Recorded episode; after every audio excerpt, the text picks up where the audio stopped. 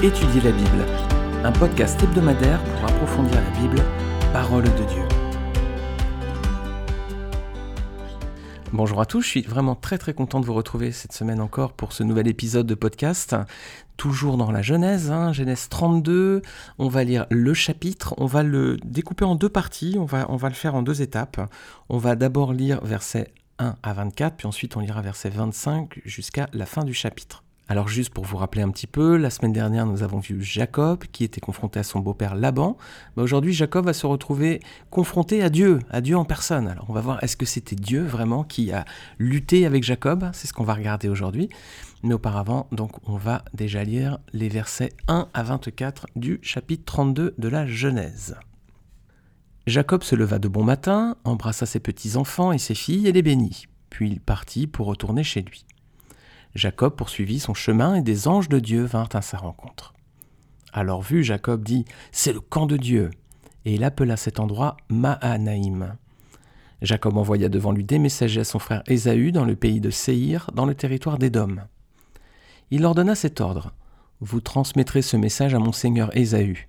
Voici ce que dit ton serviteur Jacob.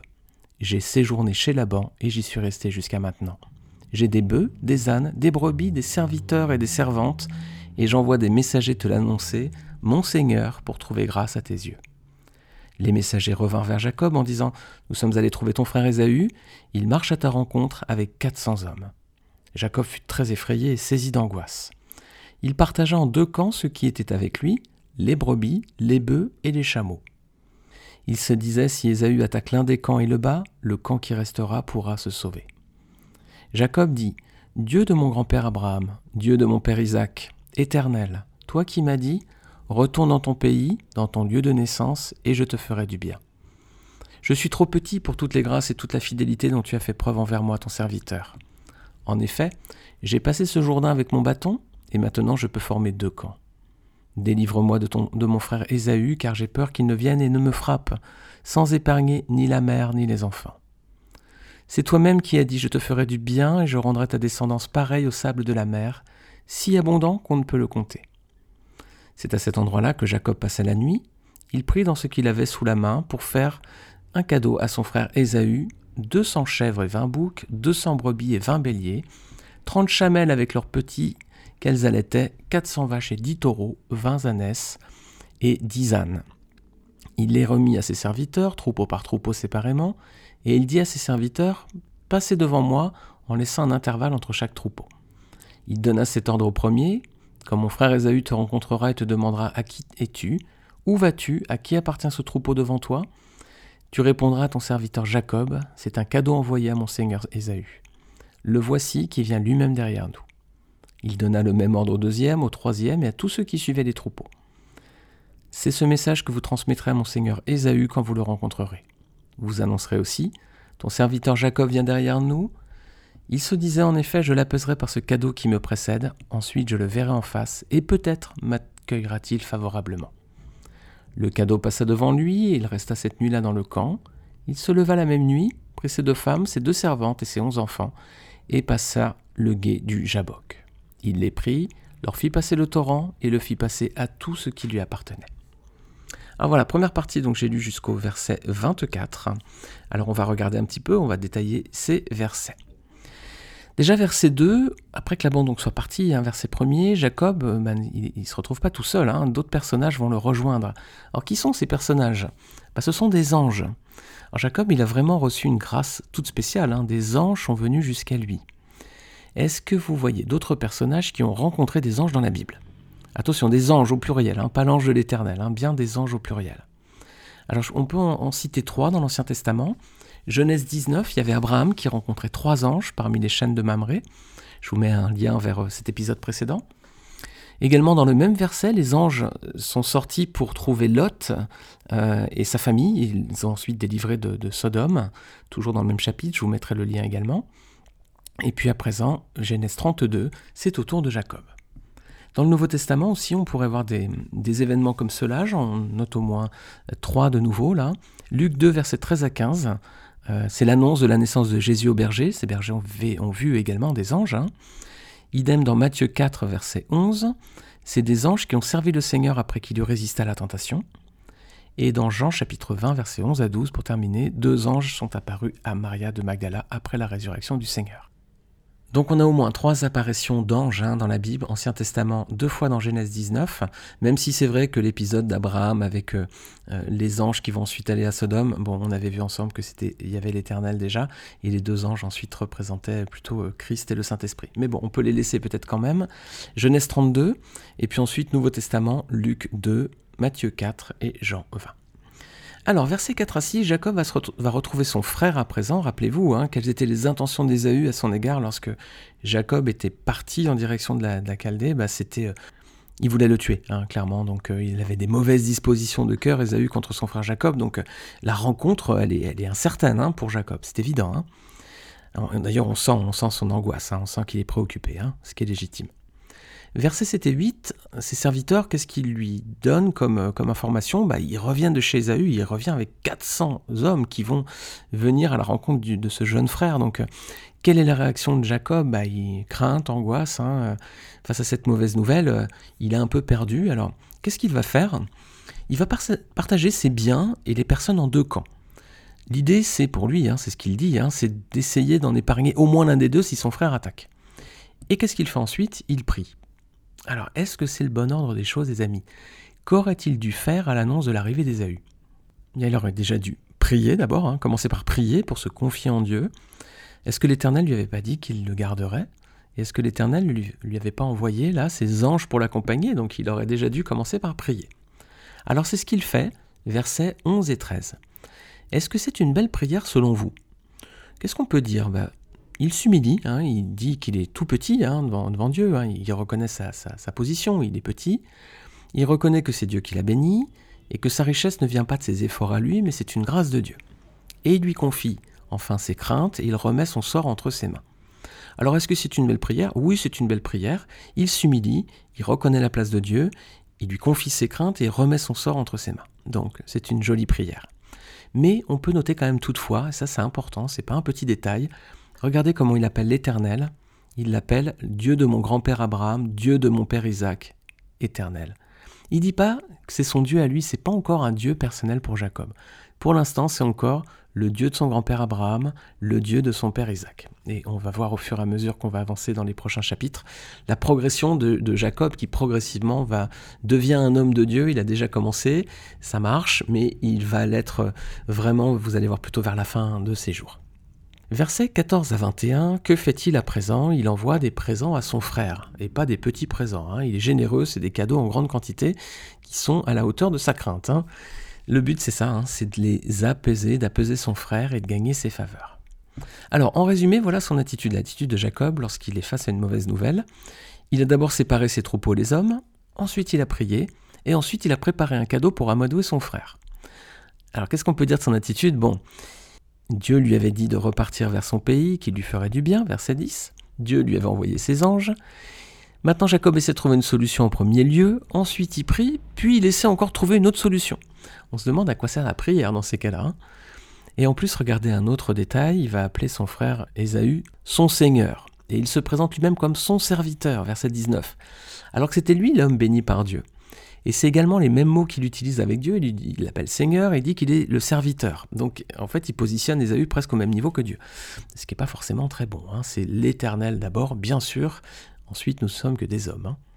Même si dans sa formule il est respectueux, c'est peut-être un petit peu trop quand même là, parce qu'il se positionne finalement euh, Dieu au même niveau qu'Ésaü ou Ésaü au même niveau que Dieu. C'est pas l'ordre des choses. Regardez avec moi Romains 8, verset 15 par rapport à justement les termes qu'il emploie avec, euh, son frère Ésaü lorsqu'il lui dit euh, Je suis ton serviteur, alors que pourtant c'est bien Jacob qui marche avec Dieu. Hein. Regardez Romains 8, verset 15. Et vous n'avez pas reçu un esprit d'esclavage pour être encore dans la crainte, mais vous avez reçu un esprit d'adoption par lequel nous crions Abba Père. Alors qu'est-ce qu'il aurait dû faire notre ami Jacob? Ben, Il aurait dû d'abord se confier en Dieu, il n'y a pas besoin de faire des stratagèmes, etc., ni avant de prier, ni après. La prière, elle est suffisante. Quand on prie au Seigneur, normalement, c'est suffisant. Il aurait dû simplement prier, et ensuite, il aurait dû laisser Dieu agir, hein, tout simplement. Alors, lorsque nous sommes dans les épreuves, qu'est-ce qu'on fait, nous aussi? Est-ce qu'on cherche d'abord une solution pour nous en sortir, et est-ce qu'on prie après? Ou est-ce qu'on prie d'abord, et ensuite on laisse Dieu agir? Ou est-ce qu'on prie et ensuite on essaie quand même de trouver une solution, une façon de, sortir de la situation? Évidemment, la bonne attitude, ce serait dans les problèmes de se confier en Dieu et de le laisser agir. C'est peut-être pas la bonne attitude, celle de Jacob, de chercher avant et après la prière une façon d'essayer d'amadouer son frère. Après avoir vu l'attitude de Jacob face à une mauvaise nouvelle, on va regarder maintenant sa lutte avec Dieu. Alors on va voir est-ce que c'était avec Dieu qu'il a lutté ou pas? Et on va aussi venir sur l'épisode de son nom qui est changé en Israël. Alors on va lire les versets 25 à 33. Jacob resta seul. C'est alors qu'un homme lutta avec lui jusqu'au lever de l'aurore. Voyant qu'il n'était pas vainqueur contre lui, cet homme le frappa à l'emboîture de la hanche. Celle-ci se déboîta pendant qu'il lutta avec lui. Il dit Laisse-moi partir car l'aurore se lève. Jacob répondit Je ne te laisserai pas partir avant que tu ne m'aies béni. Il lui demanda Quel est ton nom? Il répondit Jacob. Il ajouta Ton nom ne sera plus Jacob, mais tu seras appelé Israël, car tu as lutté avec Dieu et avec des hommes, et tu as été vainqueur. Jacob lui demanda Révèle-moi ton nom. Il répondit Pourquoi demandes-tu mon nom? Et il le bénit là. Jacob appela cet endroit Péniel, car, dit-il, J'ai vu Dieu face à face et ma vie a été sauvée. Le soleil se levait lorsqu'il passa Péniel, il boitait de la hanche. Voilà pourquoi aujourd'hui encore les Israélites ne mangent pas le tendon qui est à l'emboîture de la hanche. C'est parce que Dieu frappa Jacob à l'emboîture de la hanche, au tendon. Alors, deux choses qu'on va regarder, donc le, combat entre Jacob et, cette personne, et puis ensuite on va regarder donc son nom qui est changé en Israël. Alors, verset 25, donc cette partie commence avec un Jacob qui se retrouve seul, et au début du chapitre, il s'était retrouvé seul également, mais des anges étaient venus à sa rencontre, et là, il y a un ange effectivement qui va venir également. C'est souvent quand on est seul, démuni, hein, tout seul, un peu isolé, que Dieu peut se révéler vraiment à nous. Et là maintenant, effectivement, Jacob va faire cette rencontre qui va être un, événement marquant dans sa vie, et aussi dans l'histoire de, la Bible, hein, de la relation entre Dieu et les hommes à travers lui. Alors, est-ce que la Bible dit que Jacob se bat avec un homme? Alors c'est pas tout à fait ce qui est écrit, regardez bien, les mots ont un sens. C'est pas Jacob qui se bat avec un homme, regardez, c'est un homme qui se bat avec Jacob. Regardez bien hein, comment le texte est formulé. On va le relire, on va relire ce verset. Donc on est Genèse 32, verset 25. C'est alors qu'un homme lutta avec lui jusqu'au lever de l'aurore. Donc c'est pas Jacob qui, a lutté avec, euh, avec Dieu ou avec un ange ou avec un homme, c'est un homme qui a lutté avec Jacob. Qu'est-ce que ça veut dire? Qu'est-ce que ça change finalement? Bah que si on se bat avec quelqu'un, c'est parce qu'on veut obtenir quelque chose de lui. Si c'est un homme qui se bat avec nous, c'est parce qu'il veut obtenir quelque chose de nous. Donc dans cette histoire, c'est bien euh, Dieu, l'ange, etc., et on va le venir après, c'est bien cette personne qui, vient se battre avec Jacob pour obtenir quelque chose de lui et pas l'inverse. Et ça, c'est quand même important. Verset 26. Est-ce que Dieu, donc, ou, cet homme, parvient à obtenir ce qu'il veut, c'est-à-dire remporter la victoire, en quelque sorte? Non, parce que Jacob résiste. Hein. Jacob résiste. Est-ce que c'est positif de résister à Dieu? Non, bien sûr. Hein. Alors, qu'est-ce qu'il va faire à présent? Cet homme, il va déboîter la hanche de Jacob, l'obliger à déclarer forfait, finalement. Hein. Parfois, les amis, c'est ça, on résiste à Dieu, à son plan, à son appel, à faire sa volonté. Dieu peut être parfois obligé de nous frapper, là où ça fait mal, au cœur, parfois au porte-monnaie, parfois dans notre chair. Le but, c'est de nous obliger à abdiquer, quoi, d'abdiquer devant lui. Alors, dans ces cas-là, les amis, il ne faut pas le voir comme une, punition, comme quelque chose de terrible, un châtiment. C'est une grâce de Dieu. Regardez, la preuve de son amour, on la trouve dans Proverbe 3, versets 11 et 12. On lit Mon fils, ne méprise pas la correction de l'Éternel et ne sois pas dégoûté lorsqu'il te reprend, car l'Éternel reprend celui qu'il aime, comme un père l'enfant qui a sa faveur. Et oui, toutes les, les fois où Dieu nous reprend, les amis, c'est une preuve de son amour vous savez, un père qui n'aime pas ses enfants, bah, il laisse faire des erreurs, hein, il n'est pas concerné. Hein. Lorsqu'un père reprend ses enfants, c'est parce qu'il est concerné par leur éducation et leur vie, et Dieu est concerné par notre vie également. Verset 27, Jacob maintenant il est boiteux, il peut plus s'appuyer sur sa chair, il est obligé de dépendre de Dieu. Qu'est-ce que ça change les amis? Eh bien regardez dans sa vie, maintenant il ne veut plus que Dieu s'en aille, il veut le retenir maintenant, il veut qu'il reste avec lui et que Dieu le bénisse. Alors, j'ai dit plusieurs fois Dieu. Est-ce que Jacob a vraiment lutté avec Dieu en personne? Alors, pas à proprement parler. C'est vrai qu'il est écrit qu'il a lutté avec Dieu au verset 29. Mais il est aussi écrit dans ce même verset que Jacob a lutté avec les hommes. C'est Dieu, oui, mais c'est plutôt, pour être plus précis, l'ange de l'Éternel. Deux raisons à cela. Regardez dans Osée chapitre 12, versets 4 à 5. Le prophète Osée revient sur ce combat entre Jacob et cet homme. Regardez Osée 12, versets 4 à 5. Dans le ventre maternel, Jacob a attrapé son frère par le talon et, devenu homme, il a lutté avec Dieu. Donc on voit quand même que c'est Dieu ici. Hein. Mais regardez, il a lutté avec l'ange et il a été vainqueur. Il a pleuré et lui a adressé des supplications. Jacob l'avait trouvé à Bethel et c'est là que Dieu nous a parlé. Alors c'est Dieu quand même, mais vous avez vu la précision, c'est avec l'ange. Alors on va détailler encore dans Juge 13, verset 17-18. Ça va nous donner une autre piste, c'est que Jacob, il a posé une question, il a, dit à, cet homme, à cet ange, quel est ton nom? Et regardez, il y a un, autre passage qui fait écho dans la Bible, c'est Juge, donc chapitre 13, verset 17-18. On est avec Manoach, et Manoach dit à l'ange de l'Éternel, quel est ton nom, afin que nous te rendions gloire quand ta parole s'accomplira? L'ange de l'Éternel lui répondit, pourquoi demandes-tu mon nom? Il est merveilleux. Voilà. Donc on a cet écho-là. Jacob qui demande le nom, l'ange ne veut pas répondre. Ici, on a un écho, c'est pourquoi demandes-tu mon nom? Il dit pourquoi? Il est merveilleux ce nom.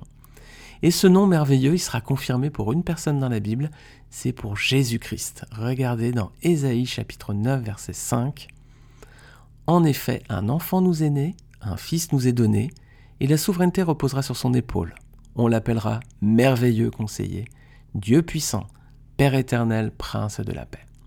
Voilà donc cette, cette personne qui a lutté avec Jacob, c'est Dieu, mais c'est l'ange. Et l'ange, son nom est merveilleux et merveilleux. C'est Jésus-Christ. Donc Jacob a bien lutté avec Dieu, mais plus précisément avec l'ange de l'Éternel, c'est-à-dire Jésus-Christ lui-même. On a donc ici visiblement une Christophanie, c'est-à-dire une apparition de Christ. Et vous savez, si vous êtes euh, lecteur assidu de la Bible, si vous êtes chrétien, que euh, Dieu est un Dieu en trois personnes, un seul Dieu, mais en trois personnes, Père, Fils et Saint-Esprit. On a déjà fait un épisode sur la Trinité, je vous remets là encore le lien en bas de cet épisode.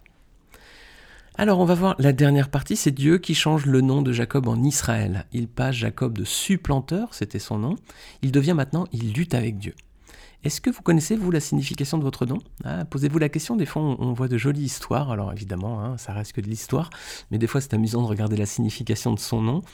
Euh, voilà, des fois ça peut être amusant de voir, euh, par exemple, que ça peut avoir une origine biblique ou alors que ça peut avoir un sens. Par exemple, regardez des prénoms comme Théophile et Théodore, la racine grecque Théo, Théo c'est Dieu, hein. donc vous pouvez vous amuser à, regarder ensuite l'étymologie du prénom et vous verrez parfois des belles choses. Est-ce que vous voyez d'autres noms changer dans la Bible? Il y avait Abraham, Sarah aussi, ont tous, tous les deux leurs noms changés. Il y a eu Pierre aussi, Christ a changé le nom de Pierre. Il y a eu Paul, qui était Saul, il s'est appelé ensuite Paul. Et, puis, les amis, Jésus dans le ciel aura son nom qui sera changé. Je ne sais pas si vous connaissez cet aspect-là de, la Bible, mais regardez avec moi dans Apocalypse 3, verset 12. On voit que dans le ciel, le nom de Jésus aussi, il aura un nom nouveau. Apocalypse 3, verset 12. Celui qui vaincra, je ferai de lui une colonne dans le temple de mon Dieu, et il n'en sortira plus. J'écrirai sur lui le nom de mon Dieu, et le nom de la ville de mon Dieu, de la nouvelle Jérusalem qui descend du ciel, d'auprès de mon Dieu, et mon nom nouveau. Voilà, Jésus, les amis, dans le ciel aura un nom nouveau. Alors, quel sera-t-il? Impossible de le savoir, et c'est même pas, important pour nous, mais tout ça nous sera révélé dans l'éternité. Alors Jésus aura son nom changé dans l'éternité, eh bien nous aussi, vous aurez aussi un autre nom aujourd'hui. Vous appelez peut-être aujourd'hui euh, Fabrice, Christophe, euh, Stéphanie, Joël, je ne sais pas. Eh bien dans le ciel, vous aurez un nom nouveau également. Regardez Apocalypse 2, verset 17. Que celui qui a des oreilles entende ce que l'Esprit dit aux églises. À celui qui vaincra, je donnerai de la manne cachée, et je lui donnerai un caillou blanc. Et sur ce caillou est écrit un nom nouveau que personne ne connaît, si ce n'est celui qui le reçoit. Voilà, vous aurez aussi un nom nouveau, hein, visiblement. Alors bien sûr, pour le recevoir, il faut être sauvé, hein, il faut être dans l'éternité avec le Seigneur. C'est-à-dire pour cela, il faut avoir fait la paix avec Dieu par Jésus-Christ. Euh, sans lui, on ne peut pas voir Dieu. Hein, cette chanson des années 70, on ira tous au paradis. C'est pas la façon dont Dieu a vu les choses. Il faut euh, demander pardon pour ses péchés et ensuite euh, nos péchés ont été expiés par la mort de Christ sur la croix. Donc il faut faire de Jésus-Christ notre Seigneur, notre Sauveur, et puis ensuite lui confier nos vies. Et alors on est sauvé, c'est ce qu'explique la Bible. C'est pas par nos œuvres, c'est pas parce qu'on est des bonnes personnes ou qu'on fait des belles choses dans des associations, dans des œuvres caritatives ou qu'on est gentil avec tout le monde. Non, ça doit passer par le sang de Jésus-Christ. Alors voilà les amis, pour conclure, qu'est-ce qu'on peut dire? Bah, Avant son retour à Canaan, Jacob a dû régler ses comptes avec lui-même, mais aussi avec les autres, Laban dans un premier temps, puis ensuite avec Dieu. Et après avoir dû affronter Laban, puis Dieu, eh ben on va voir la semaine prochaine qui va devoir affronter une autre personne, une troisième maintenant, c'est son frère Ésaü. Et c'est ce qu'on verra la semaine prochaine. Alors je vous dis à très bientôt. Et puis en attendant, eh bien, si vous souhaitez partager cet épisode autour de vous ou laisser 5 étoiles sur Apple Podcast, ce sera très apprécié. Merci à tous, à très bientôt. Au revoir.